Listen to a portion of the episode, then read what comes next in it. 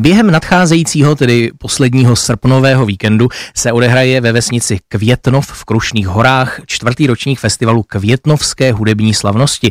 A co na návštěvníky o víkendu v Květnově čeká, o tom nám teď už více poví umělecká vedoucí tohoto festivalu a také klavíristka a hráčka na historické klávesové nástroje, paní Alena Henigová, se kterou jsme teď ve spojení na telefonu. Dobré dopoledne. Dobré ráno, zdravím posluchače.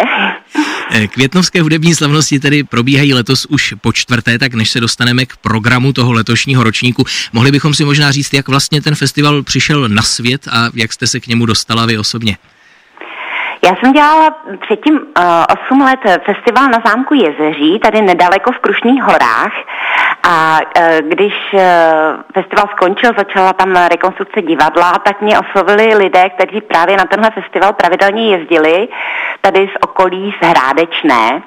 A vlastně uh, říkali mi, že jim je líto, že se už naučili chodit tam na festival na Jezeří, že nechtějí jezdit pořád do Prahy, že tady chtějí mít pořád festival. A říkali mi, že tady mají skvělou bývalou starostkou vlastně v obci Blatno, jejich součástí je právě i Květnov, jako asi sedm dalších míst, to je docela rozlehlá oblast tady nahoře vlastně na tom prvním zedmutní Krušný hor, nedaleko od Chomutova. No a já jsem byla nejdřív taková skeptická, jsem si říkala, takový festival, to je strašných peněz a spousta práce a taková malá vesnička. No ale nakonec, když jsem se setkala se starostkou, tak jsme vlastně si řekli, že to zkusíme, protože mně přišlo úžasný, jak jsou tady nadšený pro věc a vlastně jak na to realisticky pohlíželi, no a tentokrát se to koná už po čtvrté. Zahajovací koncert tedy bude v pátek, bude s hudbou Jana Josefa Resslera, klasicistního slovensko-pražsko-vídeňského skladatele, jehož dílem se dlouhá léta zabýváte, tak co tam od něj v pátek zazní? Zazní tam úplně v novodobé premiéře šest písní s doprovodem klavíru. To je docela taková velká a hodně radostná věc pro mě, protože já jsem tu sbírku našla už před několika lety s velkou námahou v Dieseldorfu v Goetheho muzeu. To ani není hudební vlastně knihovna a je docela těžké se k ním dostat. A když jsem je viděla, tak jsem opravdu jsem byla překvapená a přišlo mi to hrozně zajímavé, protože to jsou krásné básně, taková německá klasika. A docela je e, zvláštní na té sbírce na tu dobu 1803 vyšla tiskem, že ty básně jsou prokomponované. Opravdu každá jemná dějová linka pocit e, je sledována v tom klavírním doprovodu a myslím, že docela originálně. Nejsou to takové ty písně, kde je řada slok a běží prostě pod tím doprovod. Přišlo mi to opravdu úžasný i harmonicky, i tím, jak to Resler vymýšlel. Není to nějak popisný, že by se tam napodobovaly z modnečky, ale skutečně ta vnitřní atmosféra.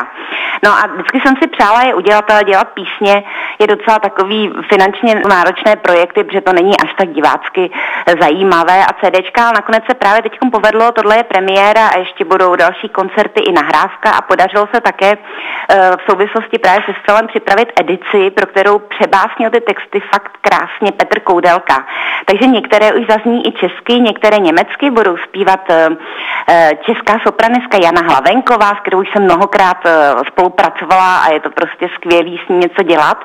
A německý tenorista Jan Kobov, který vlastně jeho hlavní repertoár jsou písně Schubert a vlastně tahle doba začátek 19. století, takže se moc těším a teď si to vlastně děsně užívám, protože mě ta sbírka přijde hrozně dobrá. Já jsem někde zaznamenal, že tedy Anna Hlavenková a Jan Kobov tam povedou i nějaké eh, pěvecké kurzy, eh, tak eh, to ano, je přesně. ještě otevřeno, nebo, nebo to? Ne, ne, ne, to už je vlastně celé připravené. V pátek večer je koncert a sobotu a v neděli vlastně před těmi odpoledními nebo večerním koncertem budou právě tady pěvecké kurzy.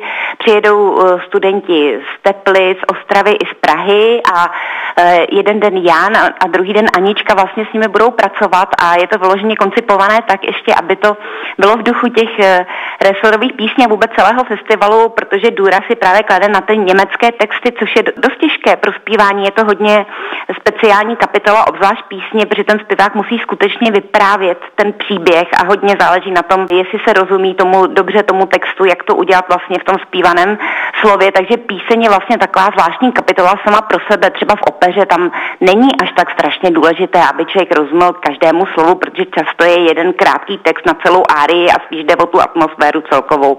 Ale tady jde skutečně o každou větu. Eh, pojďme se možná dále podívat ještě tedy na ten program v sobotu a v neděli. V sobotu by měla e, být eh, hudba v duchu Biedermajeru a pak neděle bude Bachovská, tak jaké skladby zaznějí a kdo je bude interpretovat?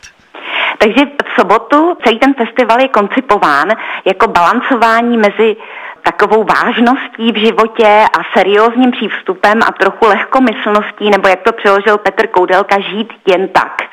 A na tom prvním koncertě to rozvážíme a na tom sobotním koncertě, který je nazván Nesnesitelná lehkost a neb sentimentální serenáda, se ponoříme právě do atmosféry začátku 19. století ve Vídni. To je hrozně speciální, kdy oni opravdu si užívali tu sentimentalitu, ale ne v tom dnešním slova smyslu, to znamenalo skutečně mocně působící na city a zároveň vlastně ty efekty virtuózní, které třeba do Vídně přinesl Giuliani, to byl virtuózní klavírista, jeho díla právě zazní také na koncertě a byla to ohromná móda, oni tomu říkali kytarománie, protože celá ta Vídeň, vlastně on ukázal, že to není nástroj jenom na domácí muzicírování. Na našem koncertě bude hrát na raně romantickou kytaru Jan Tuláček a na flauto traverzo Karel Walter, to je výborný flétnista a oni umí krásně tenhle ten žánr právě, který na jednu stranu strašně lehkovážný, zábavný, líbivé, sladké melodie a na druhé straně toto těžké působení na cituji a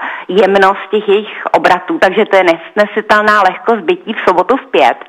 No a v neděli máme úplný zase téhleté atmosféry. Eh, ten program je nazván Světe dobrou noc a jsou to moteta, a kantáty rodiny Bachů, to jsou vlastně ty předchůdci Johana Sebastiana Bacha a je to vlastně ze starobachovského archivu. Oni, celá ta rodina i jeho syn Karel Filip Emanuel eh, se starali o ty rodinné noty, takže tam zazní díla čtyř Bachů a je to zase nádherná hudba, ale úplně z jiného soudku. Je tam řada kantát s texty, když se někdo třeba loučí s životem, jo, nebo je v nějaké úplně mezní situaci.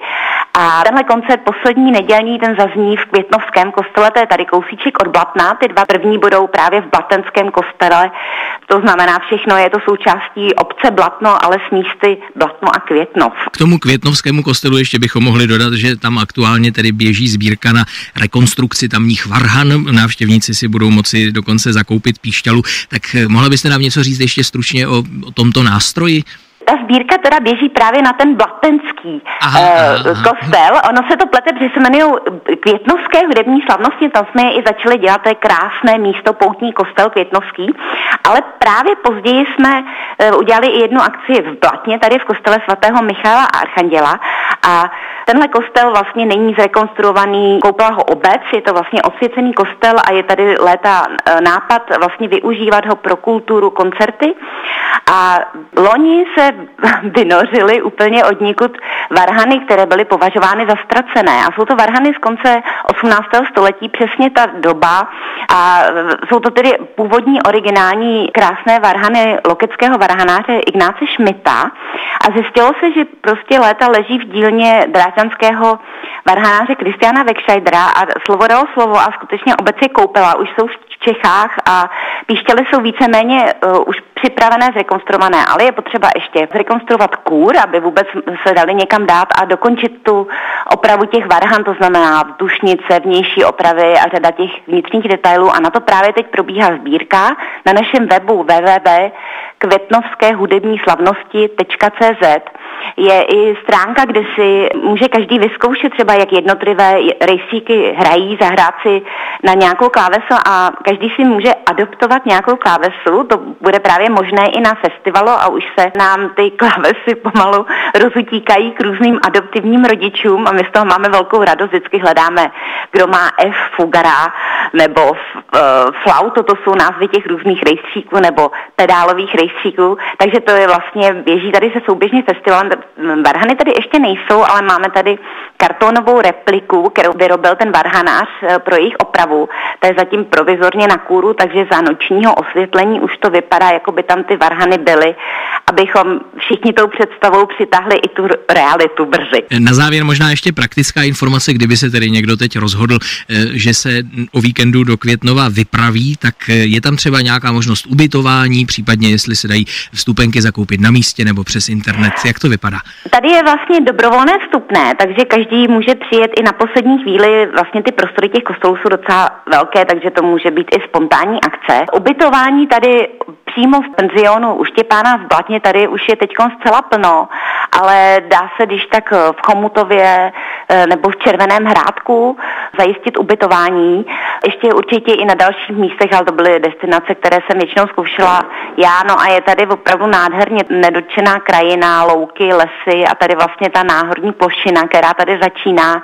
Je to krásný zážitek, no. Mm, tak to je hezký tip tedy na víkendový program. Pozvání na letošní ročník květnovských hudebních slavností v Krušných horách. Telefonicky nás pozvala Alena Henigová, tak moc vám děkuji za rozhovor, ať se festival vydaří a budu se těšit někde zase naslyšenou. Já taky moc krát děkuju a přeju zbytek ještě uh, teplého srpna. Naschledanou. Naschledanou.